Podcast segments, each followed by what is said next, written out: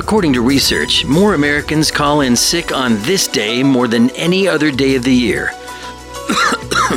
That's why August 24th is the sickest day of the year for employees. I think I'm getting some. My throat. Uh, I don't think I can finish this announcement. I'll be on the beach. I mean, in my bed if you need me.